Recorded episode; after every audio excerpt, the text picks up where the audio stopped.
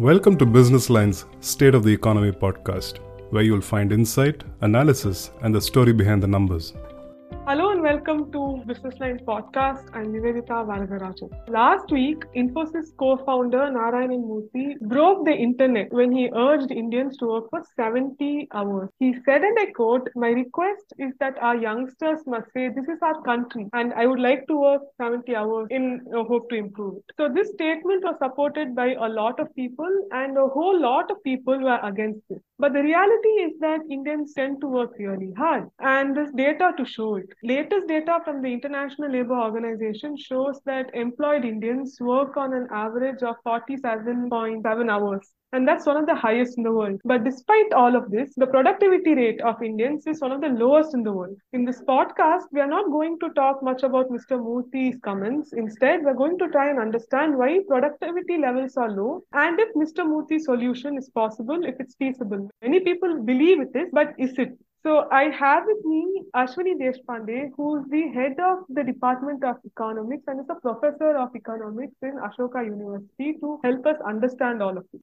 Thank you so much, Professor, for joining us today. Thank you for having me. So, Professor, let's start with the basic. What exactly is productivity and why is it important for an economy?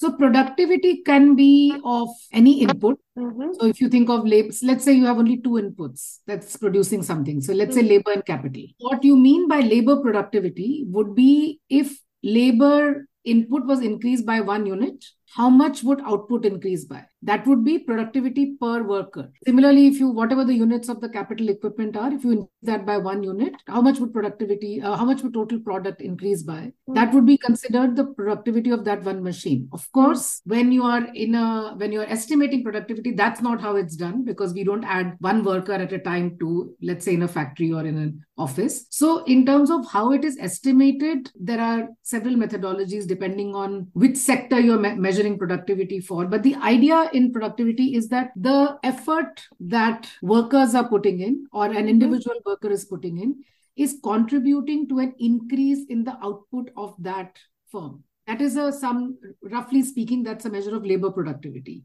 It matters because if labor productivity is high, then for a given number of workers working in a given number of hours, output would be higher than a similar situation where labor productivity is low. So that's just in terms of what is productivity. But any, when you think of any output, whether it is a service sector output or whether it is a manufacturing output, agricultural output, labor is only one of the inputs that goes into the determination of total output. So if the worry is that India's GDP could be higher than what it is, then we have to think of what might be the reasons behind that. Is it that workers are not putting in full effort and they don't reach the full output potential? Whereas everything else is working in an optimum manner. Is that the reason or are there other reasons etc so going from productivity to how rich the country is or the gdp mm. or the output level that is it's not labor productivity alone that changes the output level. Okay so in India, we've had a period, a long period since the 1990s of high economic growth, but the labor productivity is still quite low. Why is that? How is that happening? One would assume that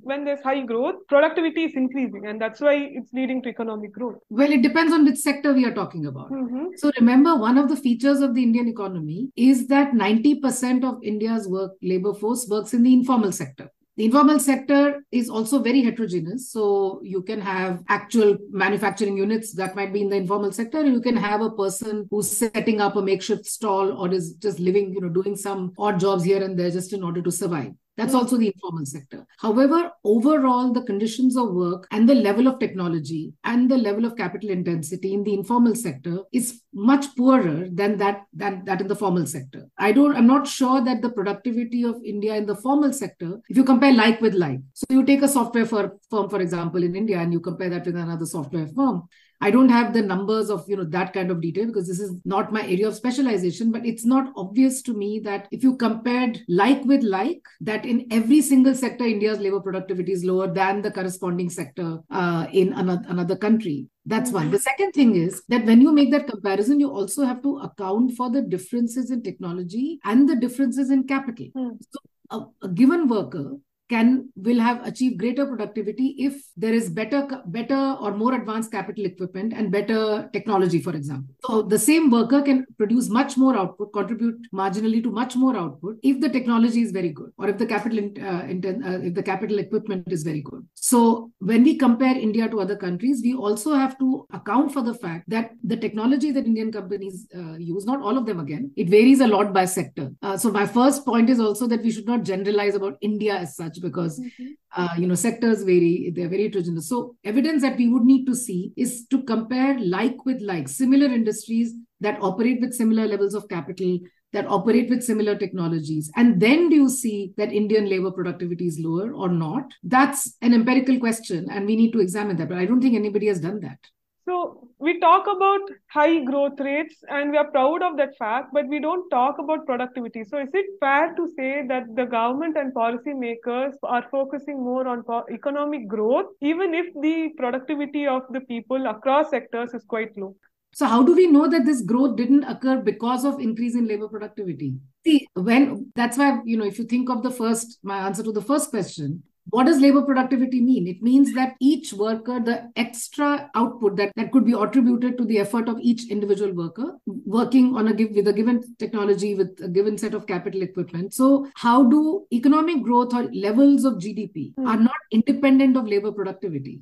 Labor productivity has not caused an increase in uh, or an increase in labor productivity has not caused an increase in economic growth. Is it all due to capital or is it all due to technology? It could be, theoretically it could be. I'm not saying that that cannot be. But has anybody done this decomposition? You know if you decompose the increase in gdp across you know contributes of different inputs. See output is produced by different inputs right? So the argument that you just made is oh, i mean you're you're reporting other people but the argument that you're asking me a question about is about how can we how is it that we've had high growth whereas the productivity is either stagnant or falling? Hmm. my counter question to that is that people who are arguing that have they really done an empirical study study decomposing the change in uh, rate of growth and attributing that to the productivity of different inputs? Is it that in some sectors we had a massive technological advancement and that led to an increase in the output and that could happen? But of course, then labor productivity will also go up, you know? Yeah. Um, so you think about, you know, you work with, you know, you are probably too young to have worked without a computer. But I remember at the time when we had to write drafts, you know, fully by hand versus now I can write on my computer. So I can get much more writing done today mm than I could get done 20 years ago when I didn't have a computer. But that's mm-hmm. because of the fact that now I have a machine on which I can type much more. So keeping everything else constant, my productivity has been enhanced because of the availability of that machine, right? I might have worked the same number of hours earlier as I do today, but I mm-hmm. still would not be able to write as many pages as I can write today because now I can write it with my machine. So, very simply. So, the point is that when you see an increase in output, you have to understand what is it? Is it the number of hours of labor that have gone down? And despite that, is if that has happened, then it's capital and then it's technology that's contributed to it. But I'm saying that it needs a little bit of a rigorous study where you break down the reasons of which input into the production process has contributed how much to the growth of GDP. Now, this is a bit far removed from my personal area of research, but this is the way I would think about the question, right? When I had to, th- if I had to think about it, I would say, okay, fine, maybe this is true. Then now let me look at the data. And those who work on these kinds of issues, that's what a good researcher working on these questions would look at it. But I'm just saying that a blanket assumption that A, that India's labor productivity across all sectors is stagnant or has risen not very high, uh, much or is falling uh, is a bit of a i think a sweeping generalization. And then we have to say has is not high relative to what? Is it, you know, if you're comparing it to another country, then do then you must also compare the conditions of work in India to those other countries, right? Mm-hmm. So do our, our workers have efficient public transport that they can get to work, you know, work on time, and then they can put in put in their full eight hours without getting exhausted? What about their workspaces? What is the kind of technology that they're working with? What is the kind of capital equipment that they're working with? When you compare like with like, then you can say that mm-hmm. labor productivity in country X in this sector is higher than labor productivity in country Y in that same sector. So these are very careful, these need to be made with a lot of careful research. And I I haven't seen that kind of careful research, but it can be done. It's not like it, there have been cross-country studies of uh, you know hours of work and um, and GDP, etc., comparing all that. So there are researchers who look exactly at these kinds of questions. So there's a case for what you say, right? Because if you look at, say, a country like France, they don't have the uh, highest work hours, but their productivity is exceptionally high. Same with Germany, same with the US. So anecdotally, one can say that those countries are more developed in, in, in social infrastructure. So they can have, uh, employees can go about their day, finish their day, and be more productive in the sense compared to an Indian where, you know, your travel is longer, you might not have the social security to back it up in your house, might not have the same level of technology like you were saying. So there is anecdotal evidence where we can just pick right off the hat to yeah. maybe make the case that it's not only labor that's the problem, right? Yeah, yeah. So and it's not just social social infrastructure is a big part of the story, but it's actual infrastructure inside yeah, a company or, or an office, right? Yeah, yeah. What yeah. Is, am I am I using the most updated machines? Mm-hmm. Am I using the latest technology, you know, as a worker? And if I'm not, then another worker in another country who is using a you know state of the art technology, that worker is going to be more productive. I mean, yeah, yeah. in that firm or factory is going to be more productive because they are using the state of the art in terms of capital equipment, in terms of technology, and so on and so forth. And all these accompanying factors that make work pleasurable or not pleasurable, may or may not be, but certainly that make work easier, that facilitate work, right? So I think that the question is a very interesting one, uh, but I think it needs to be uh, dealt into. And, you know, even though you did not ask me this question, but I'm going to say it anyway, which is that when you talk about, you know, recently Claudia Goldin won the Nobel Prize yes. for economics, and her latest book, you know, Career and Fam- Family and Career, uh, focuses on uh, the United States college graduates, and she talks about this phenomenon called greedy jobs. These are jobs which require 70, 80 hours a week, uh, a week working, and even though both parents are might be equally well educated but the fact is that if you have a family and if you have children and if work needs to be done at home in terms of care or you know food arrangement of food or whatever swimming classes piano lessons whatever it is only one parent of the two can do these kind of greedy jobs because everything can't be outsourced to a nanny. If the school calls, uh, suddenly panicking, your ch- child is sick, who's going to leave the job and is going to, you know, go and go it's and mostly pick up the, the woman. When you have a phenomenon of greedy jobs, it mm-hmm. what she talks about in the United States is that most often it's the man in the family, the husband, who's able to do the greedy job, not because the wife is incapable of doing it, but because of the norm that as far as children and domestic work is concerned, the woman is expected to do it. Yeah. So in the context of India, where female labor force participation is already an issue. If you if offices or you know at high at the high level uh, started you know in white collar jobs started to say that okay you know you're going to get that promotion or you're going to get that bonus. If you work 70 hours then you can there's no prizes for guessing uh, you know which section of the employees are are going to be able to do it. So that uh, brings me to my next question which is women anyway do a major uh, a majority of housework or unpaid work. So if companies start recruiting and saying hey 70 hours of work for everyone, these longer work hours will adversely affect the woman, right? So, as you just said, women participation in the workforce is already very low. And if schemes like this come out, many more women will drop out. Won't that have a bad impact on the economy then? Of course, without doubt. Already we are losing out on GDP. I mean, one is concerns of gender equality for which women must, because women inherently are as product, can be as productive as men. It's just that they don't get the kinds of opportunities that, which, you know, because they are already Indian women are highly educated. Educational gaps between men and women in India have been rapidly declining. Fertility rate in India has been declining. It's now at replacement level. So the burden of childcare, is it's there in the cities, but it's not no longer the case of, you know, having multiple children and having to take care of them, etc maternal mortality rate has declined significantly in India. So all the conditions that you need for women to enter the labor force are there actually, but there aren't enough jobs. Already there is a crisis. And now if you institute what, you know, this Claudia Goldin's work of greedy, greedy jobs, or even if they are not greedy jobs, just jobs that require very long hours of work, women, even if those jobs existed, first of all, they don't exist, but even if those existed, uh, women are not going to be able to take it, right? So uh, when you talk, when you look at the figures of youth unemployment, they are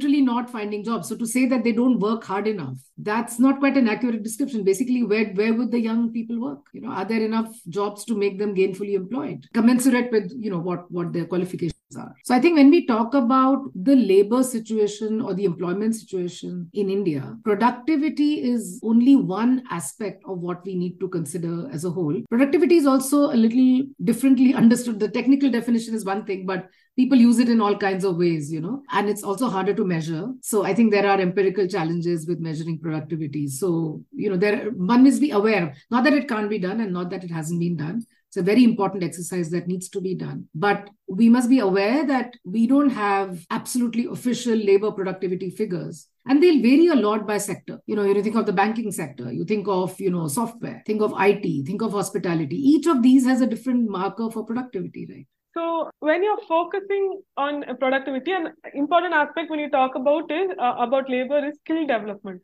one thing many people always talk about when it comes to skill development is that Indian youth, like you said, are unable to find jobs because they're not skilled enough. Is that a problem with productivity? And they only get by the time they start to like get employment, and a good chunk of their life is I wouldn't say wasted, but you know, a gone in trying to get the employment because get the skills because they're not taught that in schools and colleges. Is that a problem also? Skill develop skill mismatch i know it gets discussed a lot and obviously uh, you know there are there is enormous opportunity for skilling in certain sectors etc however when you think of education as a whole you know when you think of school education or college mm-hmm. education it is not only meant to make you ready for a vocation. So in the whole idea about education is that you must read and learn about things that you may not directly use in a particular job going forward. A lot of work is actually learning on the job including for academics. I mean mean, you yeah. would think academic degrees are sort of most skill matched in some sense because you've done a PhD on something and you get a job as a as a professor. However, when you get into a college and start teaching children, there is so much about the job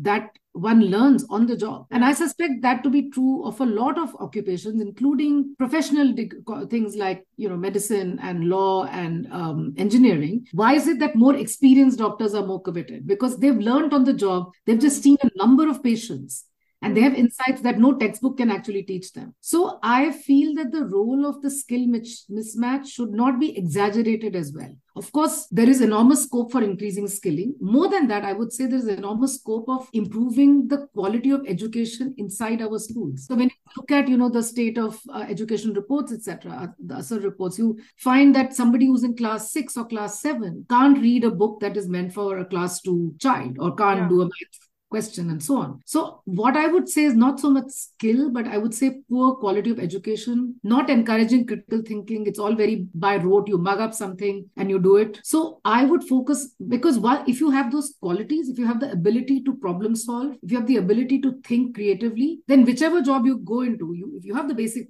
knowledge, of course, that's how you match the CVs but you will pick up on the job. But if you've been brought up in this very boxed kind of an education system that doesn't encourage critical thinking, that doesn't give you problem solving skills, um, then the skill mismatch issue becomes larger, you know.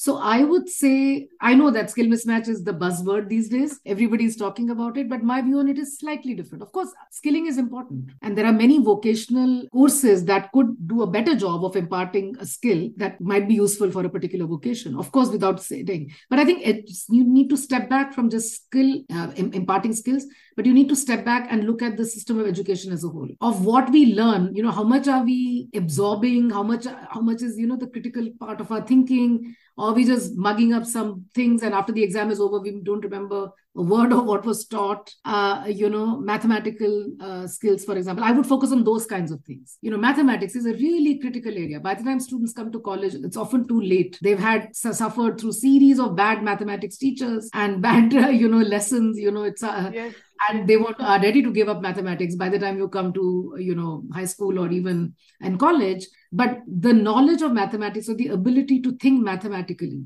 could actually serve you really well in a variety of professions mm-hmm. that may not actually require mathematics you see? So i would say encouraging uh, you know scientific thinking scientific rigor having an open mind being open to different points of view. These are what make a person intelligent give people abilities to problem solve. So i would step back a little bit from this very narrow skills debate into making what would be a good worker who has all of these skills now i'm using skills in my you know with my definition yes yes uh, not in a narrow sense yes yes so that's the pro- uh, problem that many offices face also right So they in educational institutions talk a lot about 100% placements and all. But when the students go to offices, they're not quote unquote office ready. We hear that term also a lot. So that's a huge issue for us. And that also contributes to low productivity. How can we fix that then? Well, given that I don't work in an office, I'm not the best person to answer this. But again, you know, I'll just repeat a bunch of things that I've said, which is that colleges can't make students office ready. I mean, every office, different kinds of offices have different office cultures. And they those conditions are why should colleges replicate those conditions and uh, give, you know, give that training? I mean, if that was what was expected of me, I don't know whether I would want to be in an ac- academic setting what i hope that my i'm tra- training my students to learn are a some technical skills like mathematics statistics whatever but also broaden their horizons by exposing them to different ideas different thoughts things that they might not have thought about earlier. The hope is that being equipped with these ideas when they go into a workplace they are able to problem solve and they're able to learn what is needed to be learned on the job. So i don't agree that colleges should make people. I mean first of all office cultures vary a lot you know so i don't even know what an office culture is because i've never worked in an office you know. So i'm just saying that yeah office ready fine. So you know you figure out a way you have orientations you have a training program first hire them on probation you know teach them the ropes etc so i think offices also need to do their bit in order to generate the office culture. Also, you know, the other, th- I'll tell you the other problem in the other direction, which is a lot of the times, by the time students have gone through colleges, their minds have expanded mm. for many students. You know, they think differently. Yeah, they totally. believe, for example, in gender equality or whatever it is, right? They've been taught about, you know, women are no less than men, etc., etc. And then they go into an office which is still working along very conventional conservative lines. And there might be a woman who's uh, read all this material, is thinking differently, has aspirations, and comes face to face with a male boss who, you know, who uh, is pulling rank, pulling gender, you know, hierarchies, being very insensitive to the fact that he's you know dealing with a female employee. And then she's not only shocked but she's disillusioned. So that's office culture quote unquote. But should we be teaching them that you should just be subservient to a male boss? No i don't think so mm-hmm. you know? So office culture is not something sacrosanct. That is some state of the art some utopia which colleges must must teach. In fact if office cultures change for better because of the training that we give in education institutions i wouldn't think that would be a bad thing so again, to link it up with productivity is is, is hard. Yeah, yeah. So that's she is not point. able to give in her best. You know. Yeah, yeah. Is it because she's a lazy worker, or is it because of factors at the workplace that are discriminating?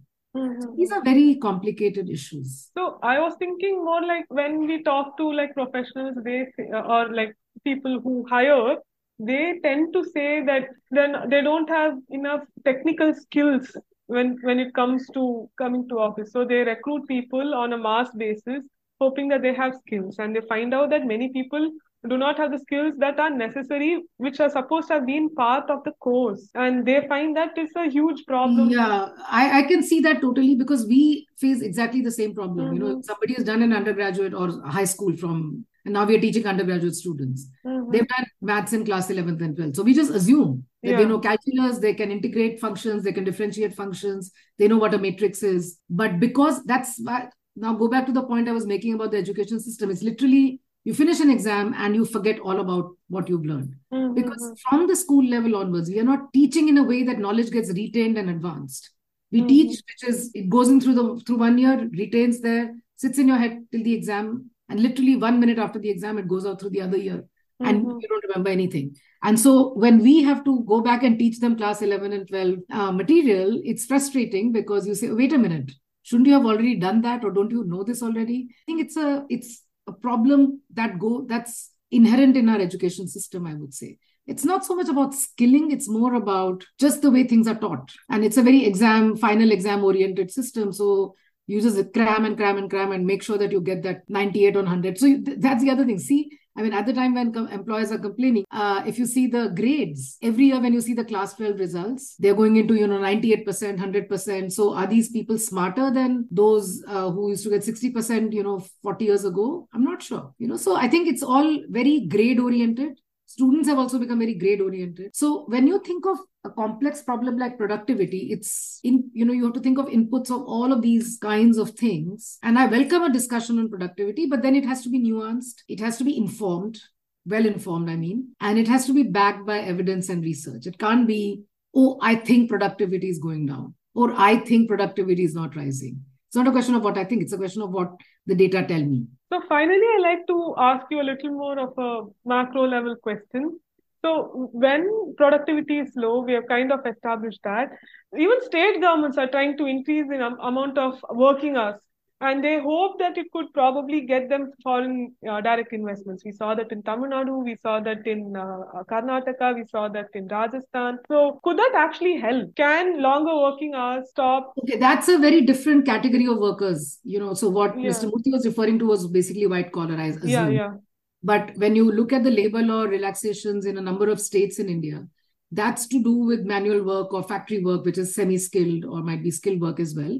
And the restriction of earlier of the eight hour work day is being relaxed. Now it can go up to 10 it can go up to 12 and the idea is that it will um, lower the turnover. You don't have to constantly find new people you just get one the same people to work more hours so yeah in principle assuming everything else is exactly the same if people work more up to a point, yeah, output will increase, definitely. Is that the best way to increase the output? That is a question again we have to ask ourselves. Should the firms invest in technological upgradation? Should the firms invest in uh, making sure that the workers have a better work life balance or are able to enjoy leisure?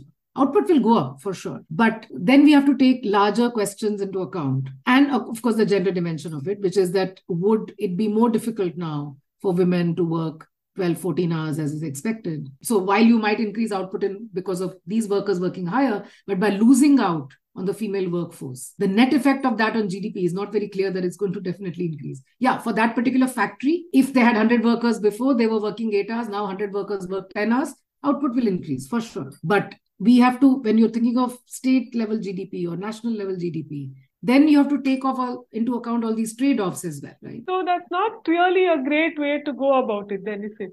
Yeah i mean the thing is now in the united states there is all this literature on what you know again not not i'm not talking about factory workers and so on it's mainly office jobs things like what they call quiet quitting, which is you don't really quit the job, but it's so demanding that you just tune off or you just, you know, you're sitting in front of the computer, but you're really not so, whereas in Europe, in Scandinavia, etc., they're saying four days a week is enough. You know, deliver whatever we need to do. We need leisure. We need better work-life balance. We need to let de-stress lives. So, in the West, they've gone to that level of conversation. We are not there yet, obviously, because we are not rich enough to think of this uh, these these kinds of options.